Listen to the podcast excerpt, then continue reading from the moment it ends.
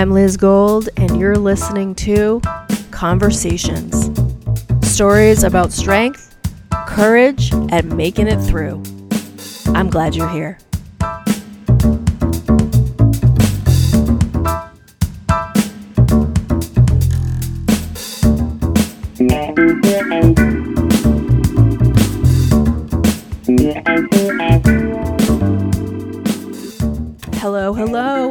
To Conversations. I'm your host, Liz Gold. Thanks for being here. My guest today is Sam Feder. and before I bring Sam on, let me give you some background. Cited by IndieWire as one of the exciting trans filmmakers shaking up Hollywood, Sam's films explore legacy, conflict, and futures within the queer and trans communities while setting new standards for the ethics in documentary filmmaking. Sam has created several award winning documentaries that center the intersections of race, class, sexuality, and conflict within the queer and trans community.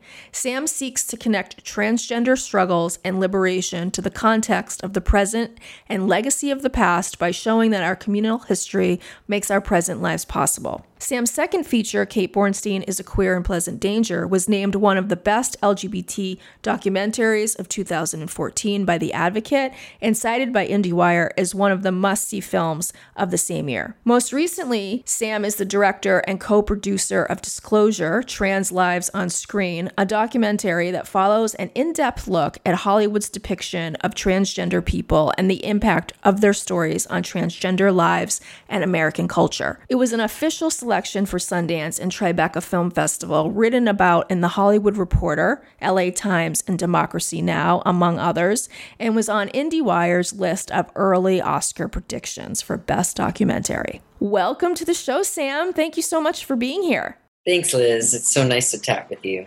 Yay. Um, so, wow. Well, first of all, big congratulations to you and Amy Scholder and Laverne Cox and every single person who worked on this film. It's incredibly moving and powerful piece of work. And you just released Disclosure onto Netflix last month. And ever since so many people I've talked to are talking about it, like watching it, talking about it. And now you're getting an Oscar prediction. I mean, how has it been for you to get it out there in the world? It wasn't easy, I gotta say. It has not been easy. We're still hustling really hard every day. You know, it's definitely been a, a little engine that could kind of situation for five years. You know, when we were first raising money, we were literally laughed out of, you know, boardrooms because wow. our budget exceeded what they expected a, a, documentary budget to be. And that was largely because we paid everyone their day rates, you know, and that's mm-hmm. part of sort of the standards that I'm fighting for in the documentary world is that you know we are not volunteers we're people actually who have you know are trying to make a career out of this and we need to pay everyone their day rates and we need to train people you know especially marginalized people, trans people, queer people, people of color. We need more people who have the skills to be in the field. And I mean, I was largely self taught because I was never comfortable really being on sets working with other filmmakers. So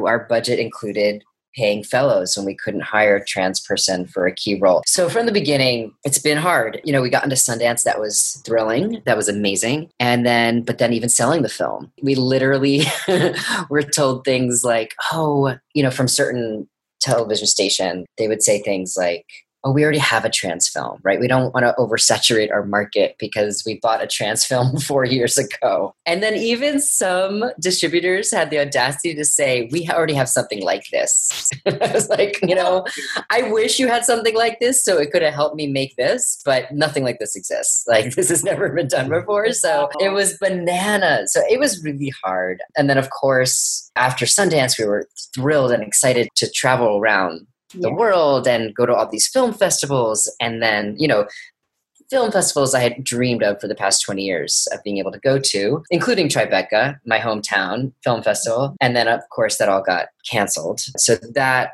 you know, all the personal anxiety and grief and fear around COVID. And then there was the career and film anxiety and career uh, fear and loss and grief around COVID. So it's been bananas. And we really didn't make, you know, Netflix offered us a very mediocre uh, sale early on, but it wouldn't have done justice to the film. Um, so it, it, didn't feel good. And then it was a licensing sale. And then I think it was around early May where they said they wanted to program it sooner rather than later and what would that take and so then we negotiated an originals which meant they would give us a lot more support around uh, the launch and you know for full transparency the money they paid us half of what it cost us to make the film. So even at the end, you know, we're still struggling financially. The Netflix platform is incredible, you know, for better or for worse. Like there's nothing like it right now, but we didn't get paid what we should have. Like I said, we got half of what it cost to make it. So it's been a struggle and it continues to be a struggle. That being said, the response has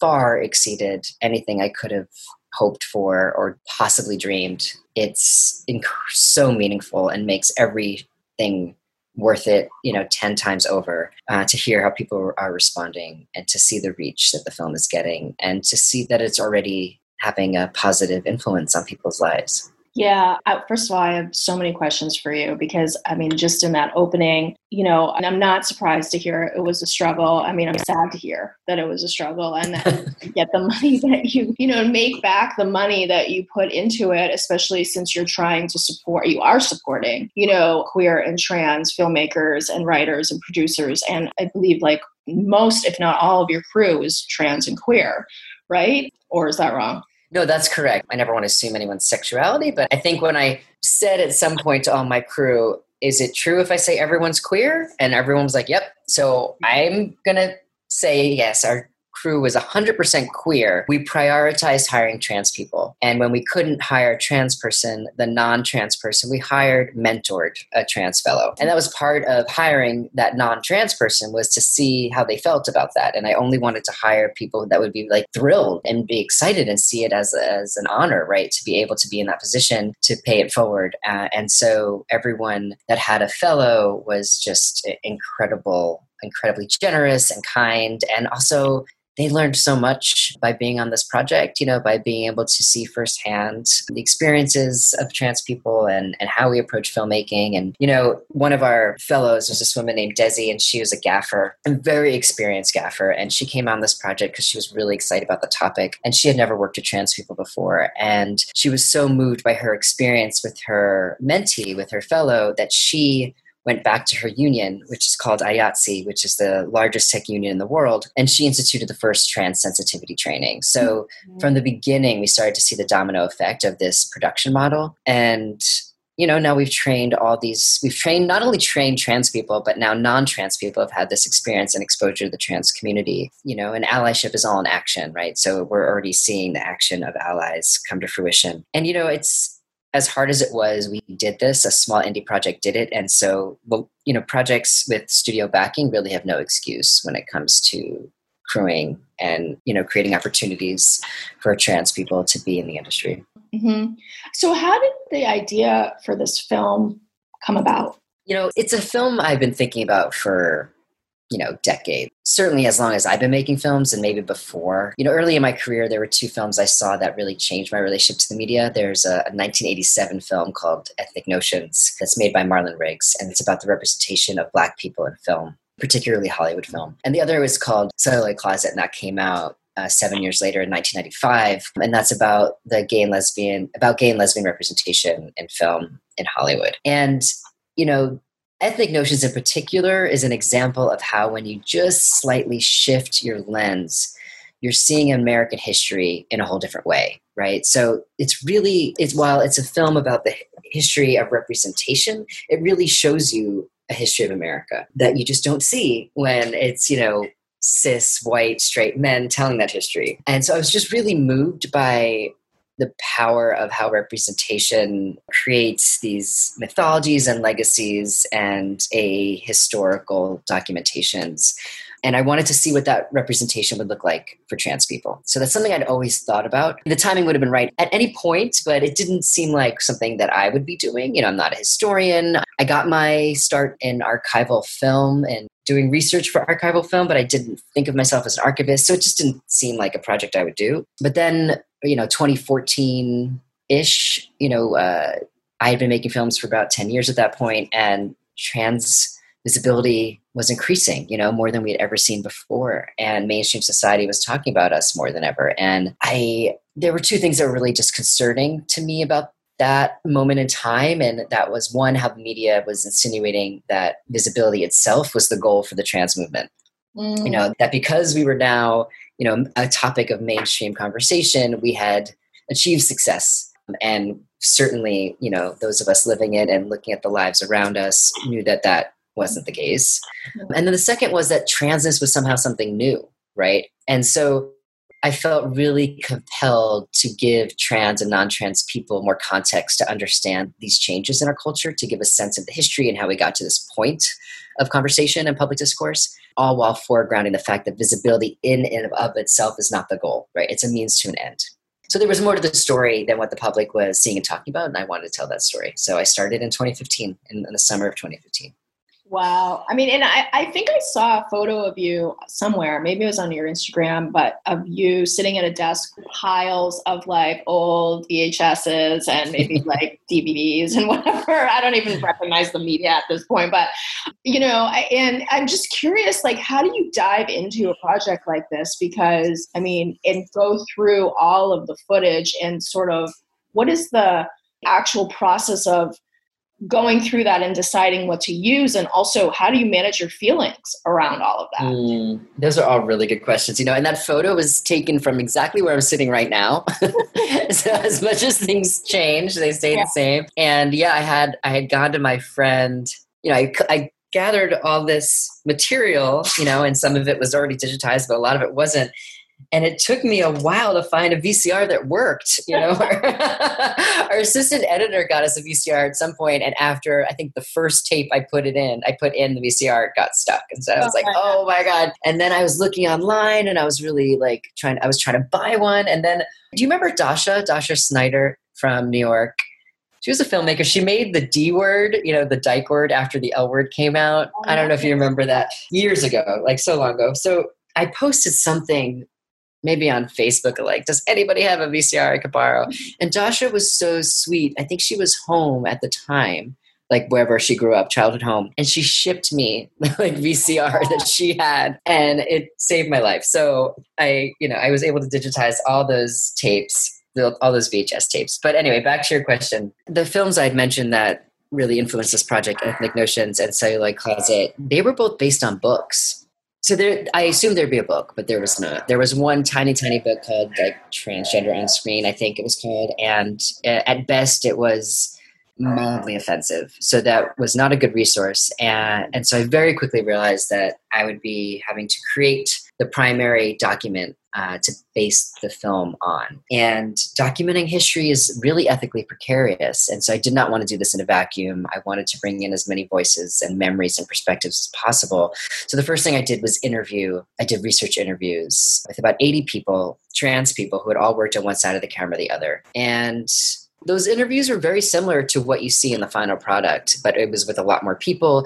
And the point of that was really about collecting the data, like figuring out what do people remember. And at that point, I didn't think the film was going to be only about Hollywood.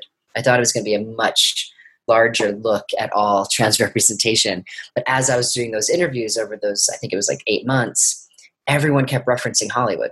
Mm. And so very quickly clear that that was where the memory was. That's where the collective memory was. And that would be the most influential place to look at the history. So after those interviews, I started creating a database of clips from television shows and titles of movies. And, you know, we centered on Hollywood and that stories that, you know, had characters and storylines that transgress gender expectations, right? That was sort of the, the wide definition that we were looking at because, you know, you know that language and definitions change all the time and understanding of transness would change all the time. And while i you know we know trans people have been part the fabric of every society the fabric of every culture for all time the way people understood transness the way people understand it now you know it's constantly changing. So i couldn't take the way we understand transness and put it you know to the beginning of you know 100 years ago and look for those images. So we had to so the definition i had was you know images that transgress gender expectations. So we're going back to like 1898 and we see how transgressing gender expectations have always been a site of fascination, you know, mm-hmm. from early, early celluloid. And as Susan Stryker says in the film, transness and cinema really grew up together, right? You really see how from the beginning of cinema,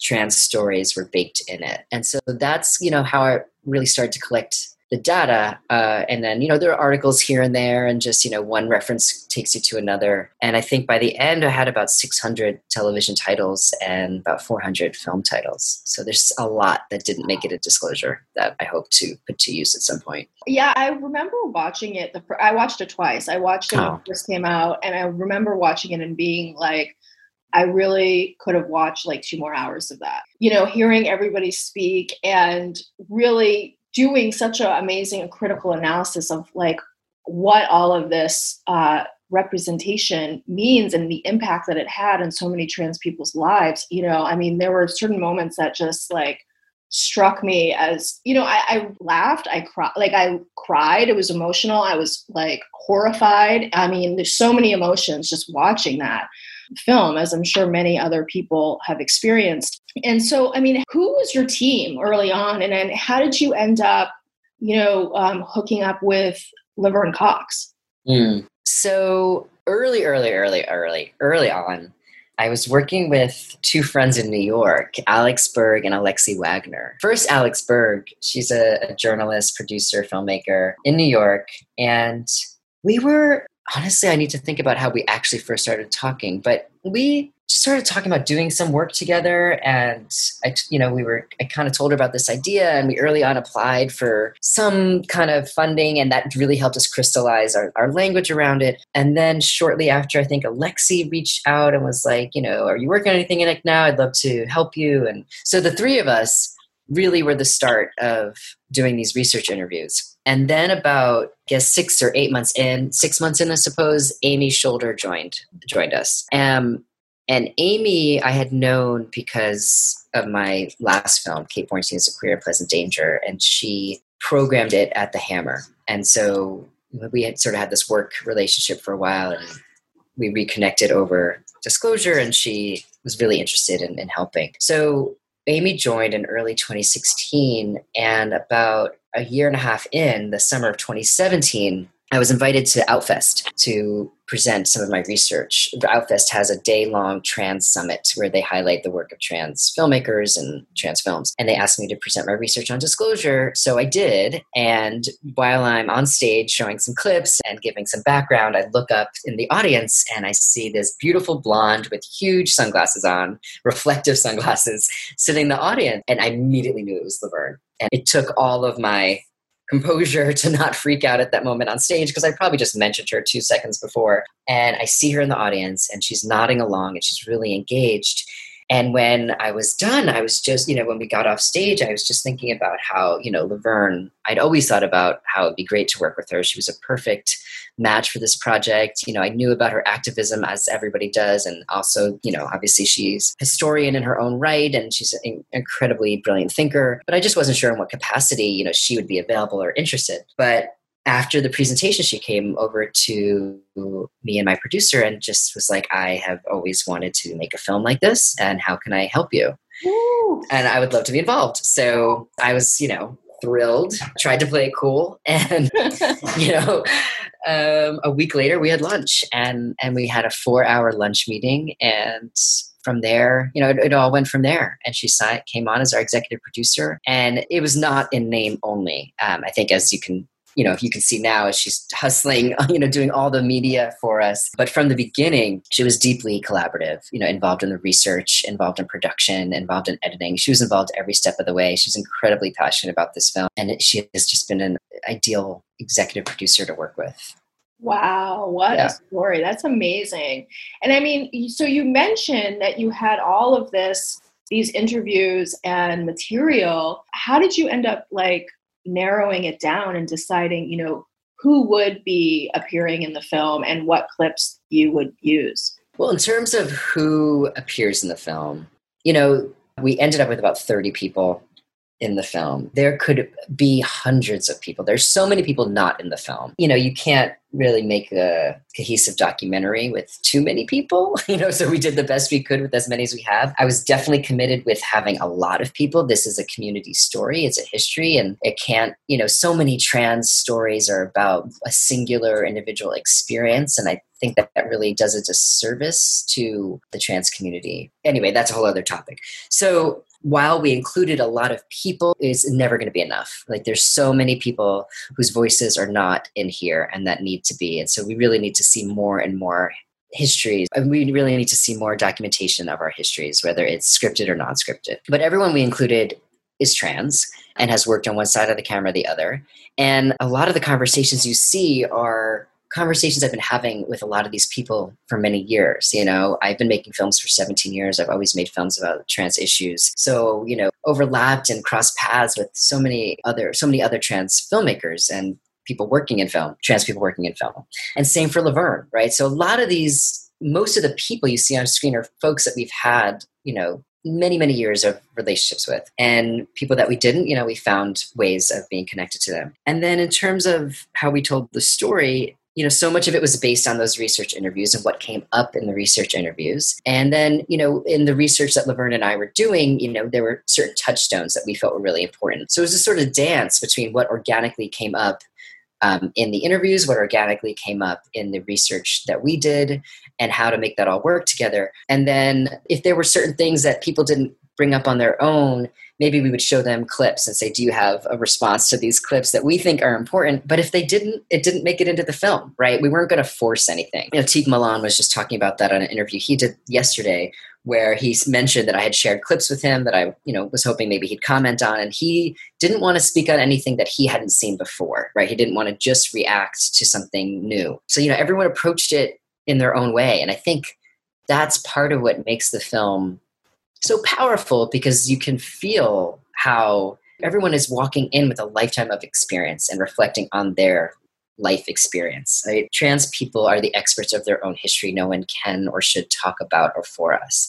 And I think that really comes through in the interviews because people are genuinely speaking from topics and issues that they have been struggling with and dealing with and thinking about for so long. Mm-hmm. So it was really this dance between what came up organically, the issues that we wanted to bring in, and whether or not that that felt, you know, honest to to people's experience. And then in, in editing, we relied on the personal anecdotes, right? The personal anecdotes that would come up, and then we would use clips to support that and further those conversations. Mm, mm-hmm, mm-hmm. And so, what were some of the themes that came up organically when you were interviewing people? And also, I guess as a second side of this question, what were some big sort of discoveries for you as you were putting this together? An early discovery for me that seems sort of obvious now, but at the time it was like, wow, I just can't, I couldn't.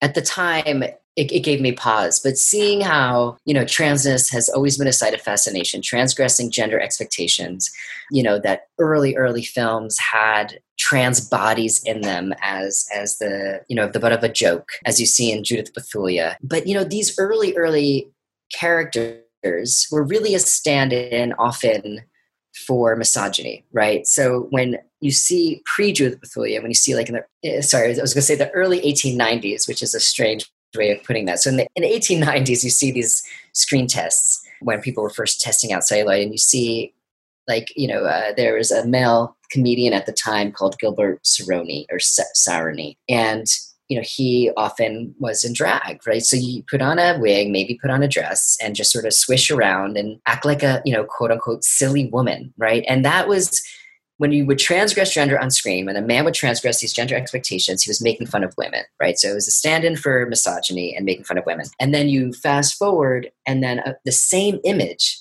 becomes a stand in for gay men. Mm-hmm. And then you fast forward again through decades, and that same exact image is a stand in for trans women. And so that was just mind blowing to me how like these the semiotics of it right the symbolism of the same image change, changing over time Mm. And then the other thing that was so interesting to me is that as painful as a lot of this was, or humiliating, or exhausting, or frustrating, it was simultaneously really validating because so often marginalized communities are told they're being too sensitive, uh, that their feelings aren't real, that what they're experiencing is, is not true. And here, we're, and I get, I just kept collecting these images that reinforced so much of the shame and the pain and the violence that I had internalized, you know, through our culture. And this was one place that is it was being fed in our culture. And I was able to finally point to something, you know, and say, here, here's the proof. And it, it's really horrible that people need proof to their feelings so often, but here was somewhere I could point to that proof. So there was a lot of validation in collecting the material. Yeah, I would imagine. I mean, I think that's what some people on in the film are talking about too. I mean, it's, you know, yeah, just want to take a minute and just like absorb like everything that you're saying because I it's just such a powerful film and I want to be like Sam but I love this part I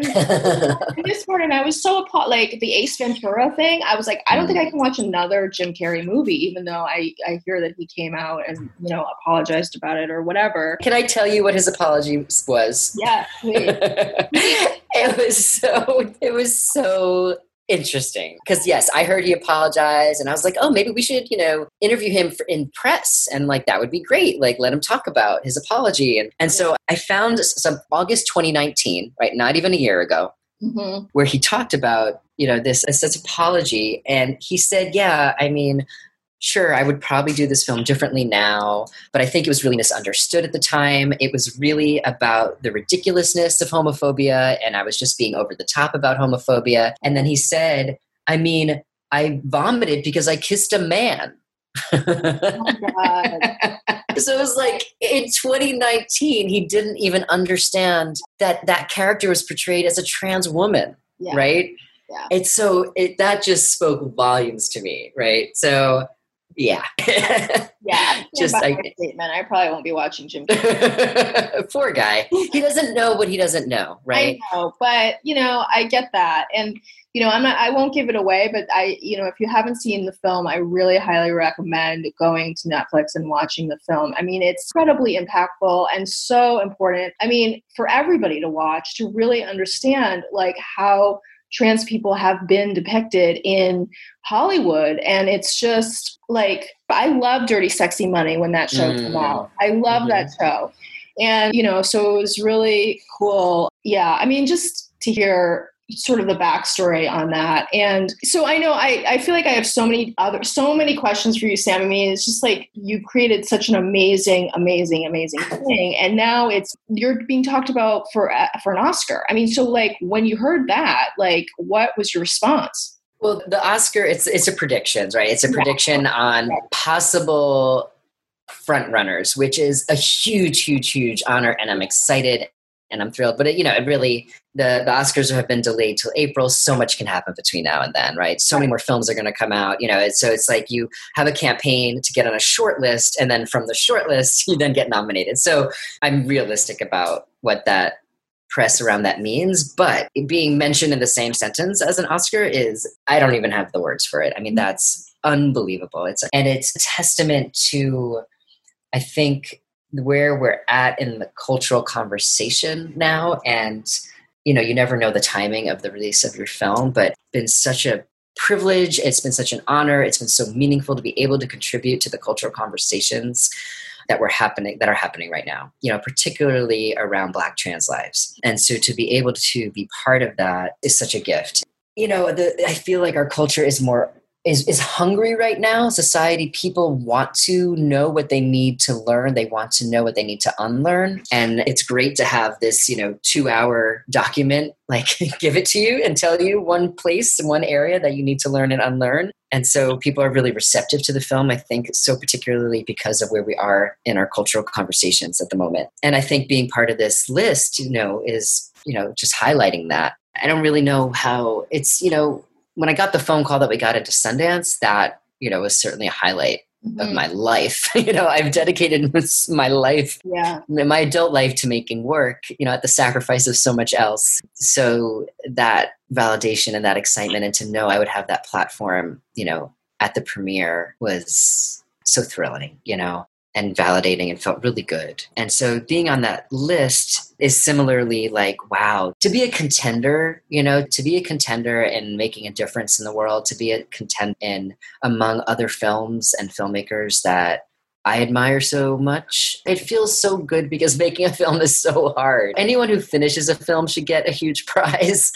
you know, making a film is so, so hard. So to know that it's being held in that capacity, you know, kind of just gives us the boost that we need right now. And it's just, I don't really have the words to explain. Yeah. Like, just, you know, it's really, feels really good.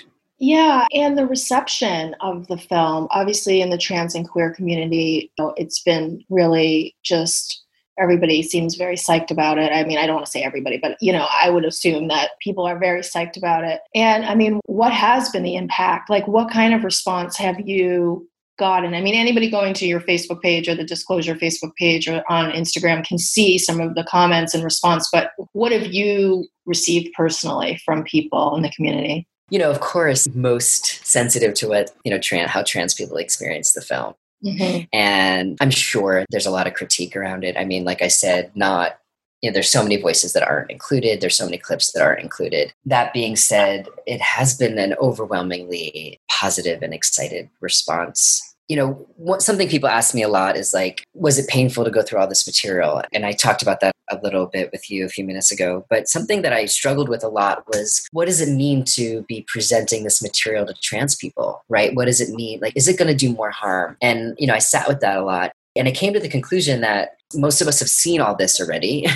but I think seeing it in this context, you know held and guided by other trans people you know seeing it outside of yourself in this one place i think can really allow you to move past a lot of what you've internalized to to you know we've internalized all this hate and shame and violence for so long so seeing it outside of you i think it allow you to move past it in a different way and i've been hearing that i've been hearing people say that it has allowed them to have a perspective that they've never felt before. And as i've seen just that that people feel empowered you know by seeing other trans people tell this story. They feel empowered by having this history now and having a tool to use to explain certain feelings and experiences to non-trans people to their family to people in their workplace. So that is the most meaningful impact i can imagine is for other trans people to feel empowered by this. You know we do have a really huge impact campaign where we want this film to be used from everywhere from obviously the industry for Hollywood to know to do better. And I think we've seen some evidence of that when last week Halle Berry, Halle Berry stepped away from playing a trans man after she announced that she would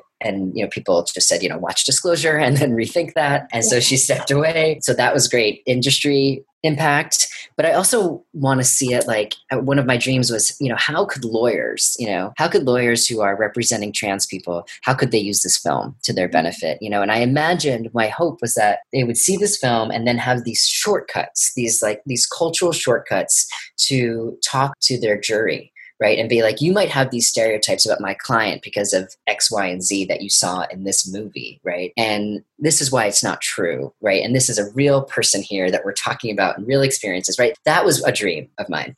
Mm. And I did get a email from my friend Chase Strangio, who appears briefly at the end of the film, and he works at the ACLU. And he told me that one of his colleagues, who is a, a non-trans lawyer, watched Disclosure in order to help her create her argument in Mm-hmm. defending a trans client. So, you know, that kind of feedback is really, you know, really I take home. That makes it all worth it to me. Yeah, I mean, it's impacting people in so many ways. I mean, you know, and then you have that statistic in the film where it's, you know, 80% of Americans say they don't think they've ever met a trans person. And so everything that they know about trans people comes from film and TV, you know, so that is why it's so important that you make a yeah. film like this to tell the story of trans people from their own mouths, you know, from their own hearts, uh, to sort of dispel all of that. Wow, Sam. So, like, what are your days like now? Sitting in the same place that I was digitizing tapes years ago. You know, we're still doing a lot of conversations like this. I'm still talking to a lot of people, which I love to do. So we're doing a lot of press. We're, we're, we're on a lot of panels. You know, we're developing our impact campaign. And part of that is working with partners, right? Working with partner organizations to develop resources and to figure out how disclosure can be a tool for the work they're doing and how they can help us spread the word around disclosure. And right now we have about 50 partners on board and they're all listed on our website. And we're constantly looking for more partner organizations and individuals who want to bring this film to their communities and have conversations around it. And we, we help to produce those events. So that's ongoing and will be ongoing for a really long time. You know, also we're going to you know start to ramp up a, a campaign for awards you know we really would love to continue the visibility and for better for worse having awards helps to amplify your platform we want to continue to use our platform to elevate trans voices but black trans voices in particular. You know uh, we know we're living in an epidemic of violence and murder on the bodies of black trans women. And so in particular elevating those conversations so that it is part of the everyday discourse that we are all living in and experiencing and should be forever. You know, talking about Black lives, Black trans lives. You know, there's so much that we're still doing. That's those are a few of the things. yeah, no, I, I, would imagine that you're very, very busy. And I, I also want to just follow up one thing about the lawyers. My brother mm. does lawyer stories on Instagram, which is like a thirty thousand member community of lawyers all across the world. Mm. And so I just want to flag this. So he tags it in his stories. So lawyers, yeah, you see to watch disclosure and learn and use it in their cases. So just flagging that here. Yeah, well, I mean, Sam, my I guess my last question is because I know we have to wrap up, but since you released this in the pandemic, it sounds like you were able to release it at Sundance, so you did get to experience the film in front of a live audience. Was that the only time? Yeah, it's so sad. Oh you know, this is such a community film, and part of my understanding of how people would take in, you know, this imagery was to be in community, right? To laugh laugh together, to feel the emotion together, to hear like people sigh at the same time, you know, and then have the conversations afterwards. Like that's so meaningful to hear people talk about it and then go out for dinner and talk about it some more and make connections. So yeah, it's been tricky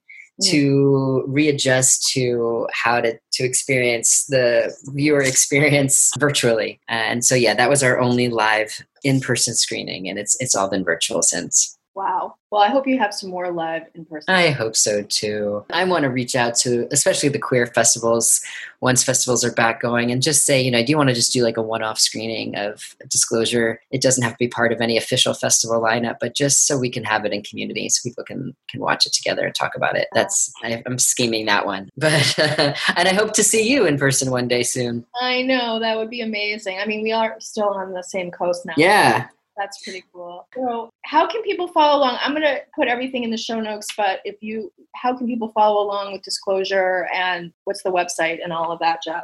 Yeah, well, we're streaming on Netflix, obviously. Disclosure will be on Netflix for a long time. Our website is, I think, disclosurethemovie.com.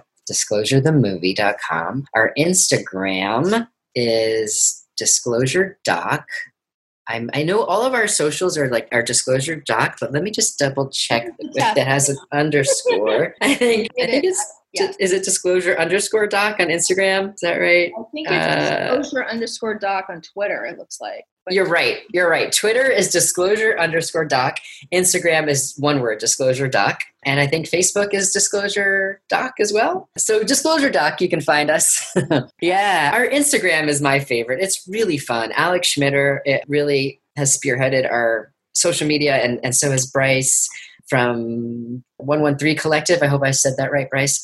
And but Alex Schmitter has just done an incredible do- job on our Instagram, and it's just so cute. You know, if you if you go back a couple months, you can see our crew, you can see a lot of our cast on sets and behind the scenes. You know, and then recently, this past you know month or two, just been really great posts about the film yeah. that Alex Alex has done, and I love our Instagram. I'm you know I'm more of a visual person, so Instagram's more of my place than than Twitter. Yeah, and Facebook, which is a nightmare. But anyway. Yeah.